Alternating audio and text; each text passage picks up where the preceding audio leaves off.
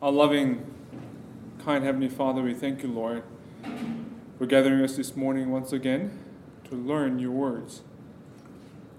There are many people in this country.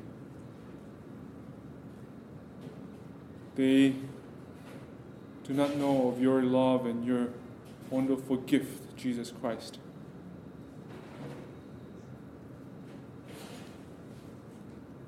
When you send your Son Jesus Christ to this earth, He trained 12 disciples throughout three and a half years. They're humble people, they're fishermen, some tax collectors. But they learn from you and they turn the world upside down. Just 12. And in this room, even, we have more than 12 people. And I ask, Lord, that you will fill them with your Holy Spirit. They will go out and proclaim the wonderful news about Jesus and his soon return. That we can finish this work and join you in that heavenly place. We thank you so much for your Son Jesus Christ, his life, his ministry, and his death on the cross. That through his life that we have wonderful faith and hope that we will also inherit the kingdom of God.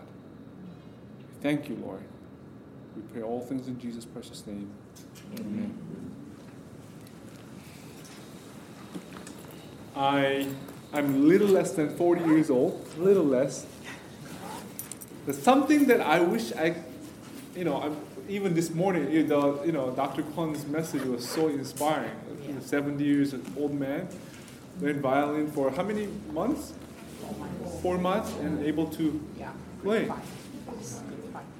That's that's something. But something about me and computer, we don't get along pretty well. I, I only use computer for some time writing sermons, studying, um, preparing my sermon messages, and check my email and internet. That's it. And you know, I, I try my best to make some PowerPoints.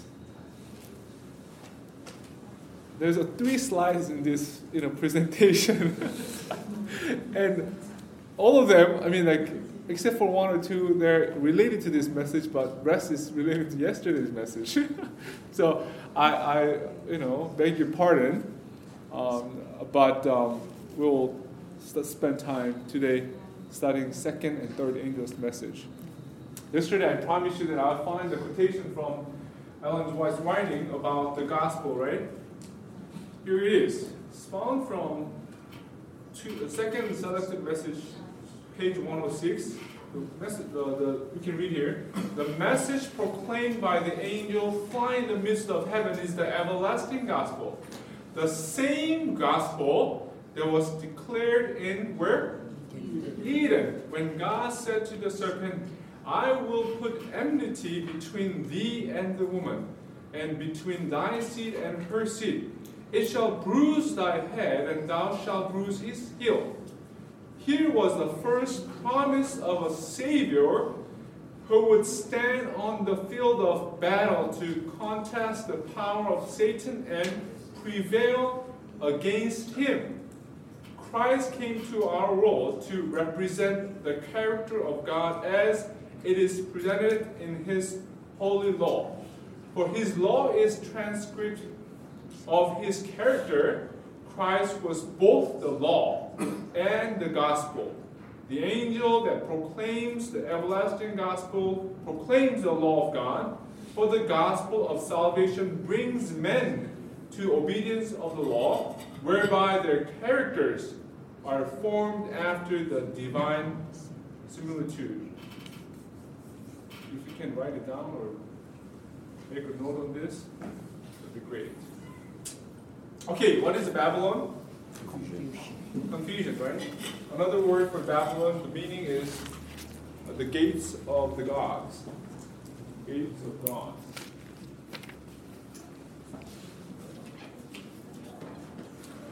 Before we go there, because we didn't even read the scripture,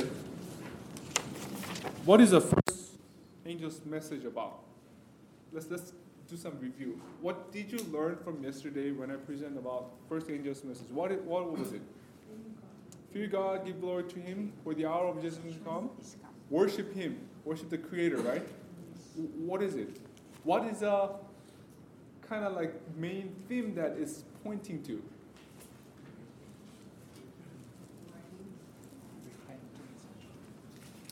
Judgment is coming. You have to make right with God by repentance, strong faith, trust Him. Even sometimes it doesn't make sense. The things that He told us, Abraham, I gave you example, right? When Abraham was asked to sacrifice his own son, it doesn't make sense. But he did it by his faith. And God says, I know now that you fear the Lord. Abraham, another case, demonstrated the strong faith when God says, Leave your family and your hometown. I have another place for you. The Bible says he did not know where he was going in Hebrews chapter 11, and he went. So, the first message that uh, angel proclaimed it deals with the commandments of God because there's a judgment. You know, we are saved by faith and His grace, right? Ephesians chapter 2 talks about that. Um, but we are judged by His commandment. If you love God and if you surrender ourselves, God said He will pour out His Spirit. In Ezekiel chapter 36, there's a promise that God says, I will cleanse you, I will wash you, and I will give you my Spirit, and it will cause you to obey my commandment. So that's why we are asking for the Holy Spirit to work in our life. Um, so that's the first commandment, first first uh, angel's message. Second angel's message. Let's go to Revelation chapter 14. I hope and pray that when somebody comes to you and say, brother or sister, so and so, could you please explain to me about the first angel's message? I hope you can kind of over give you give them at least overview. This means this. This means this. This is why we are living in the time of you know atonement, judgment time, investigative judgment, and God will finish uh, as soon as the judgment is over, and we'll inherit the kingdom of God. Right? Those kind of things. Second, angel's message. Let's read from Revelation chapter 14, verse 6.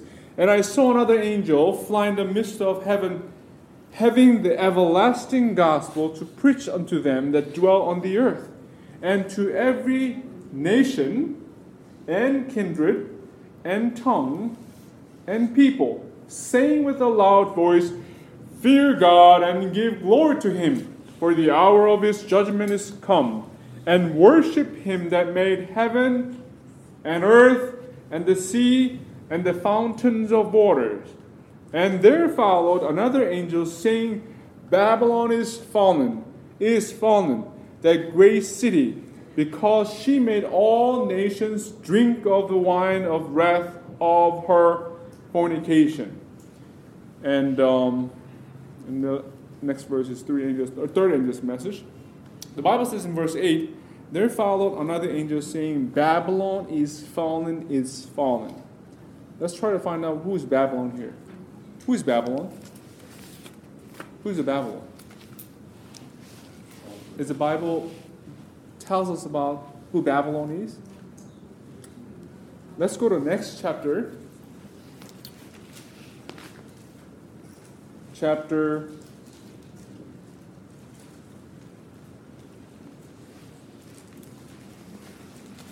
I'm sorry, not next chapter, but chapter 17, right? 15, 16, 17. Here, there's a description of Babylon.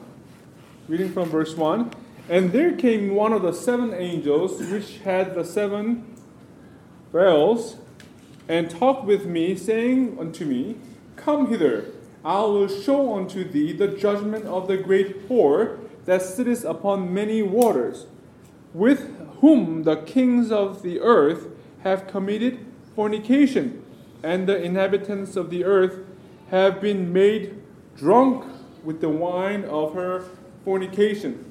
So he carried me away in the spirit into the wilderness, and I saw a woman sit upon a scarlet colored beast, full of names of blasphemy, having seven heads and ten horns. And the woman was arrayed in a purple and scarlet color, and decked with gold and precious stones and pearls, having a golden cup in her hand, full of what? abominations and filthiness of her fornication.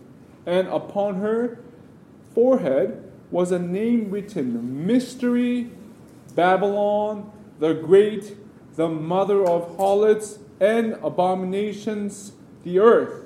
And I saw the woman drunken with the blood of the saints and with the blood of the martyrs of Jesus. And when I saw her, I wondered with great admiration. There's a woman, several women we found in the book of Revelation, right? Chapter 12, there's a woman in heaven, and then she came down to earth. She was hated by the serpent, red dragon, tried to destroy her. What this woman in Revelation 12 represents? It's a church right? Women usually in the Bible prophecy represent the church. In, uh, in, in, Paul's writing, um, Ephesians chapter 6, come with me to Ephesians chapter 6. Let's just give you one example.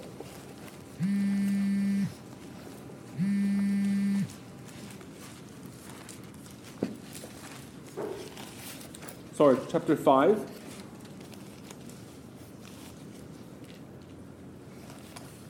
He says, chapter 5, verse 22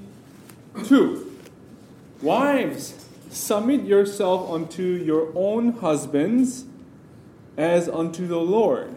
For the husband is the head of the wife, even as Christ is the head of the church, and he is a savior of the body. Therefore, as a church is subject unto Christ, so let the wives to be, uh, be to their husbands in everything. Husbands, love your wives, even as Christ also loved the church and gave himself for it, that he might sanctify and cleanse it with the washing of the water by the words. So, do you see how Paul is saying Jesus Christ is the head of the church, and then church is the body? So, as comparison with the husband is the head of the family, the wife is the body. You know, when there is a conflict in our family, you know, I always go to this Bible verse. You know, because I mean, not, not saying that I'm, I'm, I'm okay. Let's make clear. I go to verse. I go to verse 25. That's the best answer. When we have a conflict, you know, my wife she's not here. I know this is recording, but she's from New York City. She was raised. She went to all the you know, well-known school in um, New York City, Manhattan, and she went to art school, LaGuardia Art School. She went to um, Manhattan Music School. Um, so, in my background is totally different than her. I went to, um, I was grown in, grew up in Seoul City, and then I went to boarding school, one of the Adventist school in Korea, and then I went to country. I'm going to share more about that tomorrow morning. But I live in a country for five, six years. I went to Korean Army, so it's it's very different background. And you know, when when you marry somebody who is different than you, your background, your family, culture, it's really hard. You know, so when we have a conflict, there's time that I honestly run away from her. You know what I mean? Like, I don't want to deal with the issue. I don't want to fight with her. I'm like, why do I have to bring pains and tears in her, you know? But I cannot really agree. And then, when I pray, you know, I made a, you know, oath to or promise before the, the wedding guest and the Lord and my family that I will love her as Jesus lover, her, love the church. You know, it's a vow. You have to keep it. You know, and and there's some time that you know, I seriously, you know, God really uh, protect me. You know, otherwise, Satan is like, just leave her, go away, walk away from your marriage. Yeah. But God reminds me of this Bible verse. You said that you will love your wife as Christ loved and you know gave himself. That is a key point. You know, I don't know if if you have um, we have couples here and you know maybe wives, husbands, and some singles. Singles, make sure that your husbands, especially ladies, make sure that they make this promise. Okay, they they will say, of course, they're not going to be perfect husband, but you know, as as a Christian, they have to somehow understand and promise before everybody that they will love, you know, their wives as Christ loved the church. So, in this kind of concept was already introduced in both Old Testament and New Testament. So we know that woman represent church. So Revelation chapter 12 has a pure church that the remnant will, the remnant will keep God's commandments and have testimony of Jesus Christ. But this woman that we found in Revelation chapter 17 and 18 is a little different, right? This woman is what? Having a fornication with the kings of the earth. And she has all these name blasphemies. What, what is the blasphemy means from the Bible? Blasphemy.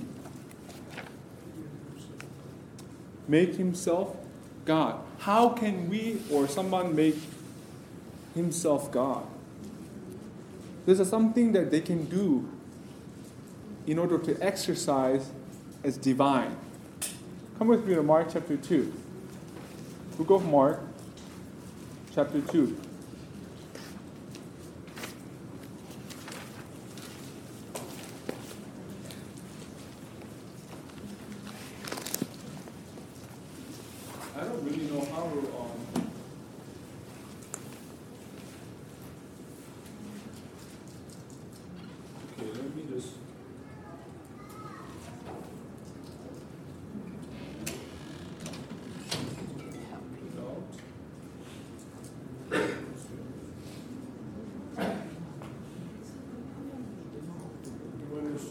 Give me a few seconds. No, no, no. I, I want to open up another slide.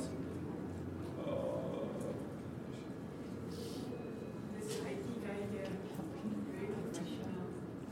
oh, okay.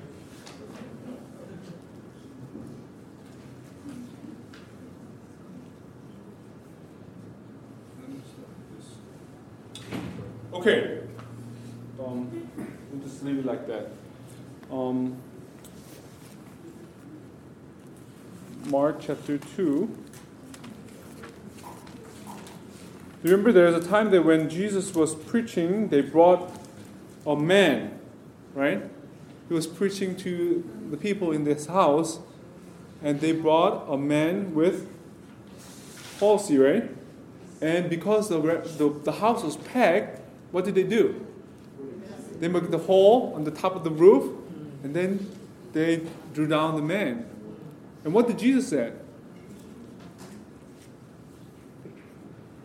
Jesus say in verse 5, Son, let's read the fourth verse. When Jesus saw their faith, their faith, he said unto the sick of the palsy, Son, thy sins be forgiven thee. It's a kind of odd thing, right? Somebody tried to get healed, and he was thrown down from the ceiling. And Jesus says, Son, your sins be forgiven. And the Bible says next, but there were certain of the scribes sitting there and reasoning in their hearts. Why does this man thus speak what? Blasphemies. Who can forgive sins but God only? So, so there's a church, woman, church, right? But she's decked with the gold and precious stone and pearls. Totally different than we see in Revelation chapter 12. Revelation chapter 12, there's a lady with the crown, stars, and sun and moon, right? And white garment. But this woman is totally different. I mean, you know, in the Bible, even tells us how we should dress and how we should adore ourselves. Amen? Amen? You know, some Western countries, people have total confusion about this. They're like, you know, we can do whatever we want. You know, I honor God by decorating myself with the gold and jewelries and whatnot. But Bible is very clear about these things. Anyway, so I just point out that um, she has this um, claim that she is God in, a, in herself, right? In Revelation chapter, let's go to 17 one more time.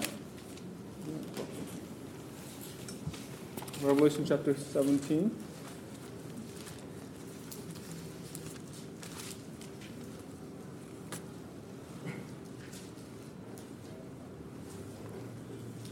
Abomination, we, uh, the, the, the, yeah, uh, the blasphemy we studied. And having seven heads, in verse 3, he carried me away in the spirit into the wilderness and saw a woman sit upon the scarlet colored beast, full of names of blasphemy, having seven heads and ten horns. You know, where did you find this beast, by the way? This, this seven headed and, and ten horned beast? Chapter 13, right? Chapter 13, come with me to uh, chapter, uh, Revelation chapter 13, verse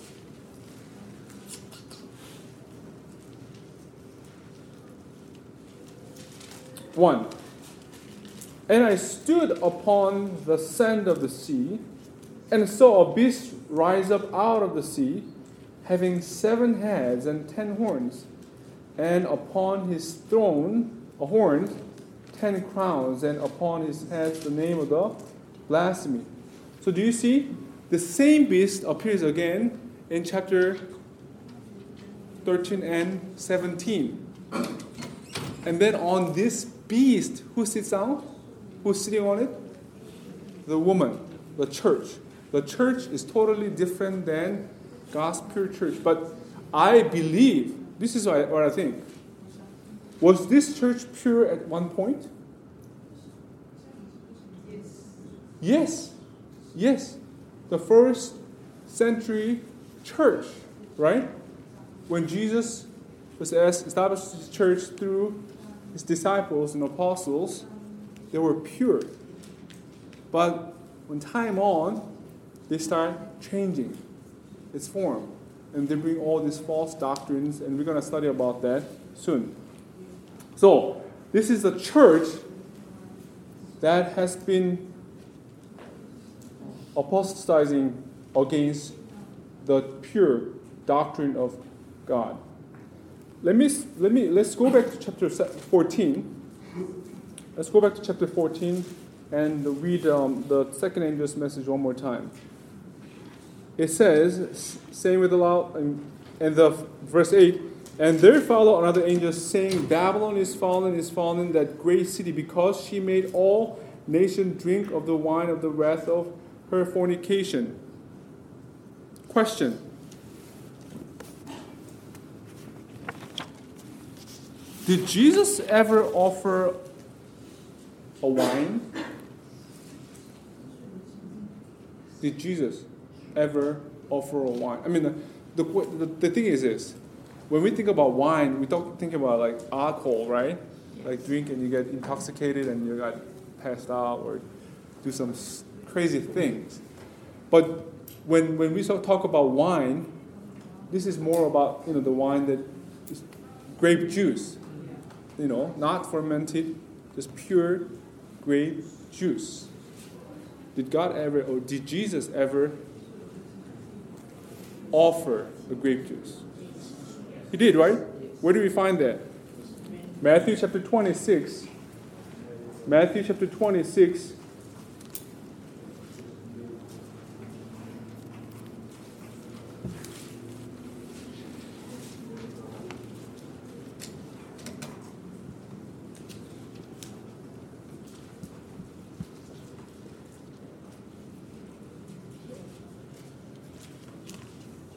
Reading from verse 27. The Bible said, And he took the cup and gave thanks and gave it to them, saying, Drink ye all of it, for this is my blood of what? New Testament, which it shed for many for the transmission uh, uh, remission of sin. In Hebrew chapter 9 talks about how we can remove or for you know God can blot out the sins. It's only by the blood. When there's a sin, when there's a sin, wages of sin is what? Romans chapter 6 says? Death. So when you sin, if we not resolve it, is asking us to the path of death. Right? So Jesus is saying, I gave you this blood, the grape juice, wine, as a remission, or the gospel as a New Testament, the way to get rid of the sin. That is a pure gospel. Amen? Through, through Jesus' blood. That's the only way. But what, what, what the other um, Babylon or, or um, the woman in Revelation chapter 17 is giving? Ellen G. White says in the Maranatha page 171 Babylon is fallen because she made all nations drink of wine of wrath of her fornication. What is that wine? Her false doctrine, said. Now, this is not the only Bible text that we found it, but there's other Bible texts um, from Jeremiah and Isaiah. If you need the quotation, I'll give it to you later. Talks about how ancient Babylon is also did some abomination to God. Um, I don't know if you remember the story in Daniel chapter 5. What, what, what do you find in Daniel chapter 5? The end of Babylon, right? Who was the king that time? King was a Belshazzar, right? He had a party, a feast, with all his royal men and all leaders of Babylon, while the Medo and Persia were in camp outside, seized the city, to attack. Technology, I mean, technically, the whole city, of Babylon, was so, like, so protected by this great wall, nobody can attack from outside. That was a system they built, and they even had a, the river, you know, go through the middle of the city. They can just sustain themselves for ages. So they were boasting themselves, we can you know, withstand this great army of Medo and Persia. But they didn't know about the gates and the water path, right? Anyway, while they were having party, what did they do? They use golden cups and the vessels from where? For the temple of God in Jerusalem, from Jerusalem, and they're praising their gods. If you read um, Daniel chapter 5, it all describes it there. And God says that is an abomination. And you waited on sin and found wanted. So that was the end of Babylon, and the king got slain that night. So, very similar situation. Babylon is fallen because of her wine false. You mixed holy things with the unholy things together. God considered that as a abomination, right? Okay, so continue reading. Her false doctrine is the wine. She has given to the whole world a false Sabbath, sun worship instead of Sabbath of the fourth commandment, and has repeated the falsehood that Satan first told Eve in the Eden, the natural immortality of the soul. Do you remember the, the, the, the temptation that uh, the serpent gave to Eve? Come to um, Genesis chapter 3.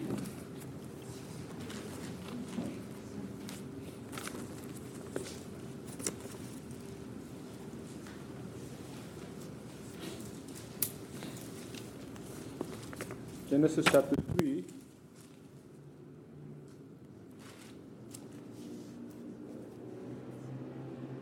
Verse 4. When, when Eve answered to, you know, Satan that, you know, God told us not to touch, not to eat. Verse 4 And the serpent said unto the woman, Ye shall what? Not surely die. That is a lie. There's a many doctrines that um, this false church brought to the world. Two doctrines, right? Sabbath and state of death issue.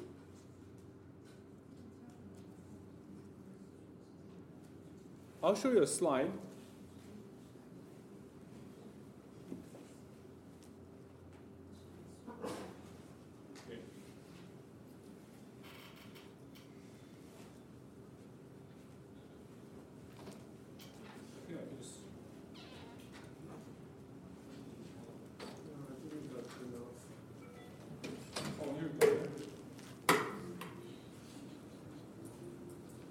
Do you see this?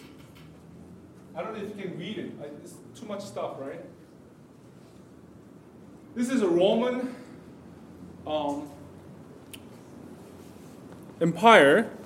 Later on, they become a church, right? 8321.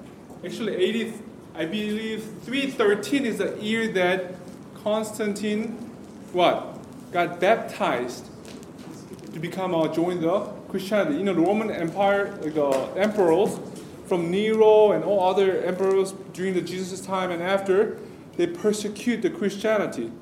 They try to kill, and they even Nero try to, you know, brought all these um, Christians to uh, what feeded by the animals, beast, in a in a how to call it the Colosseum, to call it, and and and make fun of them. But one die, ten more Christians are raised. So uh, Constantine, the emperor, says we have to change the tactic here. You know, that's a Satan always do that. Satan first come and attack you with all this persecution. If it doesn't work, what does he do? He brings compromise. He says, "Well, let, let's let's work together. Let's do some, you know, business here." So he Constantine joined the Christianity, and all the soldiers also joined, and the whole nation, right? So the Christianity become the Rome's national religion. And then what the first thing he did? 1833, uh, 21, they placed the Sunday law. He said the church has a right to change the Sabbath. This we, we, we get rid of the Jewish Sabbath. They, they didn't change immediately. Like when you do compromise, you know, compromise with making compromise with you know this thing, they don't just throw okay from today on we're gonna keep Sunday as a Sabbath. No, they didn't do that.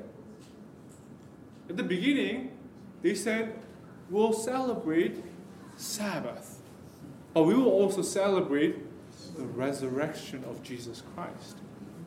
But what they did is this they said, on Saturday, on Sabbath, we need to fast. We shouldn't, we shouldn't cook. We should just fast the whole day. Imagine you have children. Skipping meals once, okay.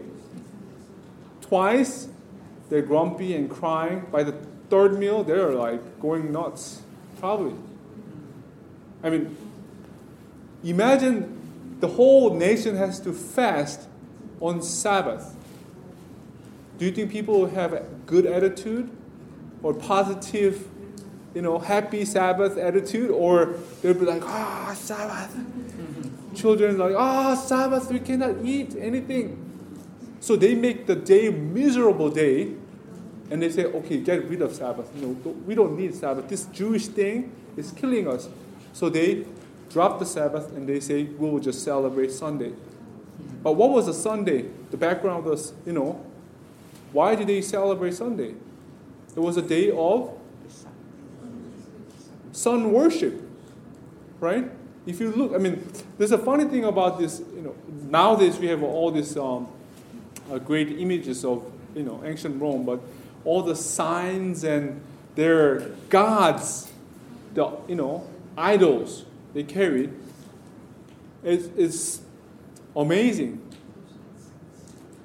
You know, the, the beast, we're gonna, I don't know if you have enough time, but the beast that represent, you know, in Revelation chapter 13 and the 17, that um, woman was sitting on, is a pagan Rome.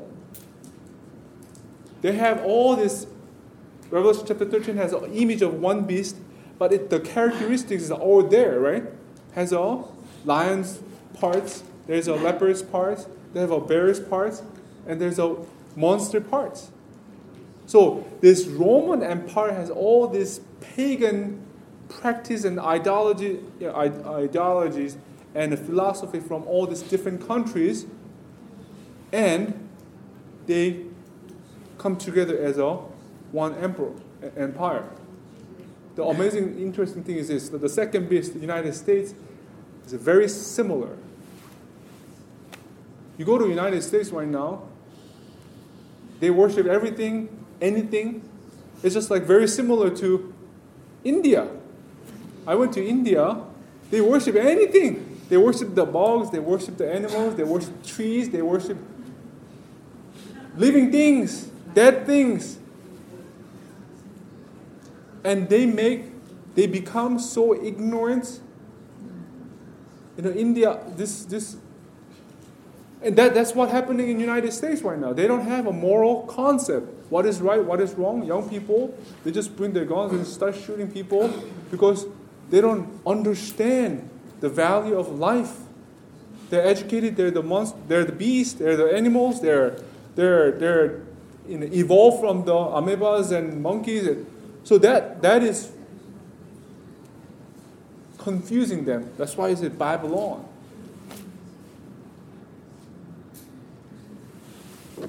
So, this is the downfall of their moral standards. And then they brought 325 AD, they introduced Easter celebration, you know, and Christmas.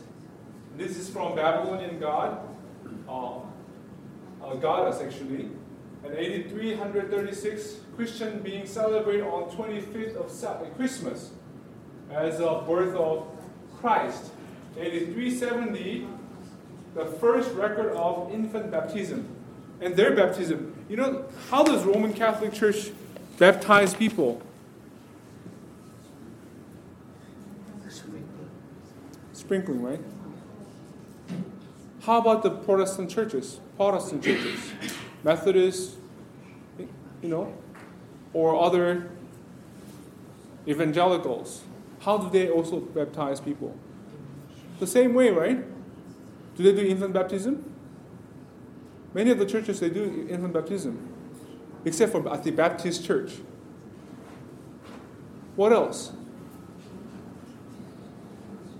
376 Pope of Rome fell heir to two keys from the pagan divinities, Janus and Cybele, and became the supreme pontiff of the Babylonian order. Okay? 83, 81, worship of the Virgin Mary was introduced, of Mother of God. 84, 16, infant baptism became an official. 8500, the pagan practice of burning incense was first used in the church service. And then 519, Lent, which was Babylonian pagan ceremony, was also established in the church during the Easter. So all these false doctrines been creeping into the church. Did you know that? I'll, I'll mention several other things too.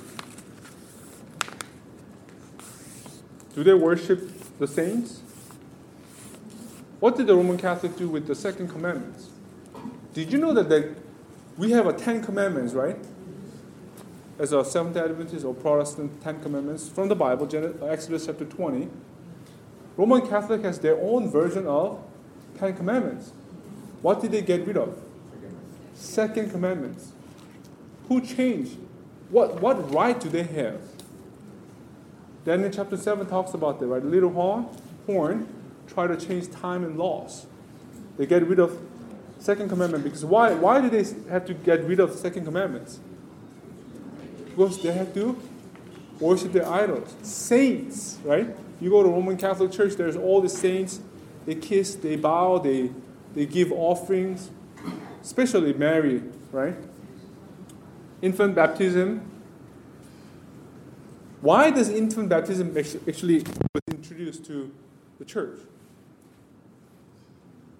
What, what concept? You know? Why did they have to baptize the baby? You know, baptism is a symbol of one person's what? Conversion and repentance, right? Why does baby needs baptism? Have you thought about that? Because they believe babies were born in sin, they need to be baptized because many babies were dying during the, you know, old times. And the parents were devastated.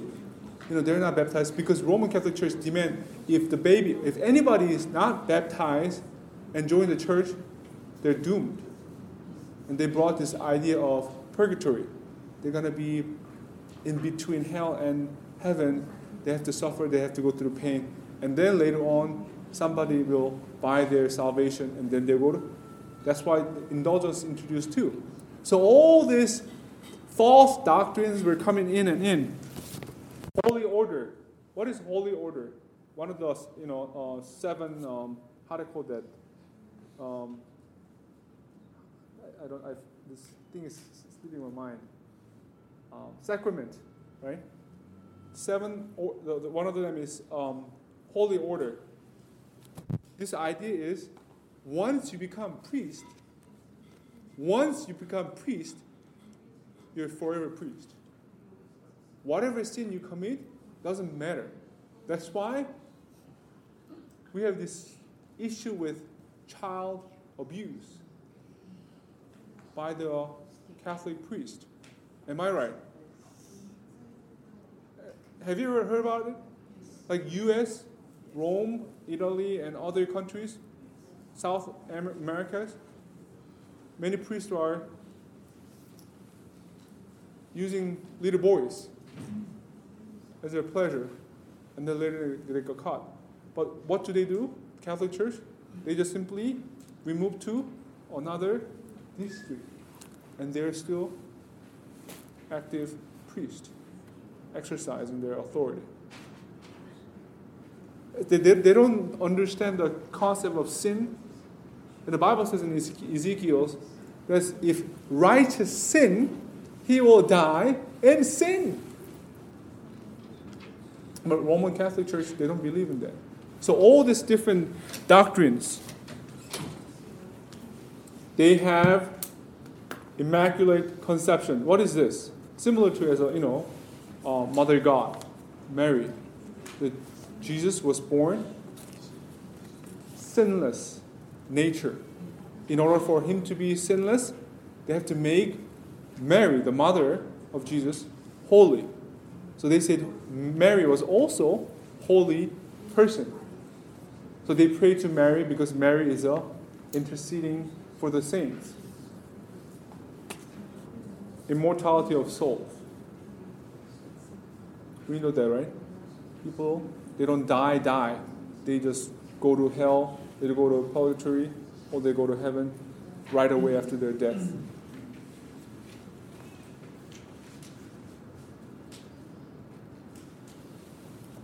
At the end, it's going to be two major doctrines that will deceive many people. Major. Number one is Sunday worship. And we all, as a Seventh day Adventists, we heard about National Sunday Law. They, that's, the, that's the final stage that she will fill the cup.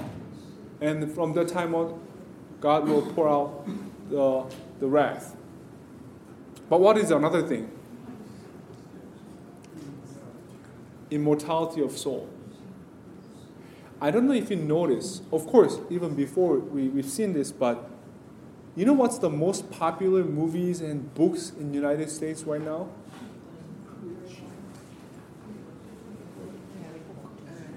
Which one? Harry Potter. What else? Twilight. Have you heard about Twilight?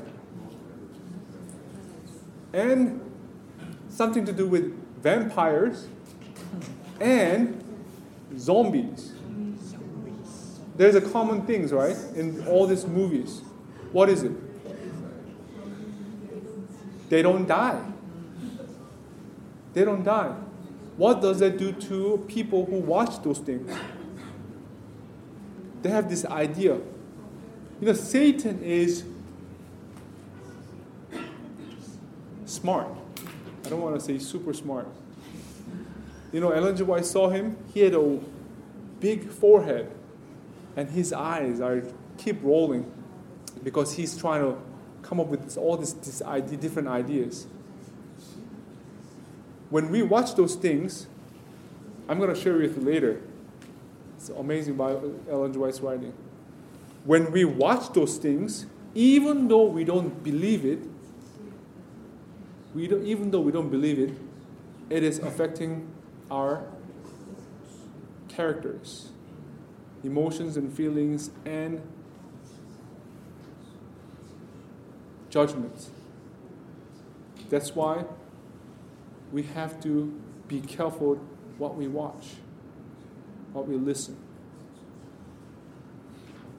There's two things Satan will use to deceive many, even the elect, Bible says. So,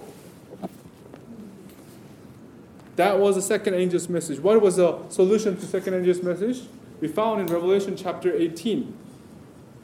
Revelation chapter 18, reading from verse 2.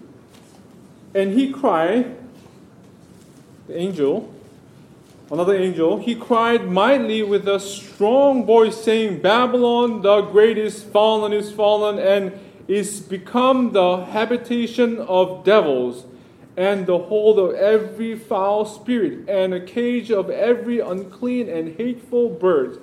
For all nations have drunk of the wine of wrath of her fornication, and the kings of the earth have committed fornication with her. And the merchants of the earth are waxed rich through the abundance of their her delicacy. Verse 4 And I heard another voice from heaven saying, Come out of her, my people, that ye be not partakers of her sins, that ye receive not of her plagues. So that is a message. And that involved righteousness by faith again. How did Abraham come out from his, you know, his town? By the way, what is, a, what is the location of Babylon right now? I mean, the ancient Babylon. It's Iraq, right? Iraq. So when God asked, that is something really interesting because God called Abraham. So Abraham, actually, the Israelites, ancient Israelites, their father came from Babylon, the you know, Chaldeans. You know, they are heavily involved with the, pag- the, the pagan um, religion. So that's why God says, I want you to come out from her because I don't want to want you to receive the plagues that she's supposed to receive because of her sin. So God is calling the same thing to many people. The, the Roman papacy, we have many Catholics around the world, right? It's a, I think it's either one or first or second largest religion as far as a religion around the world. I think we have more Catholic than uh, Protestants right now. Do we have many good Catholics?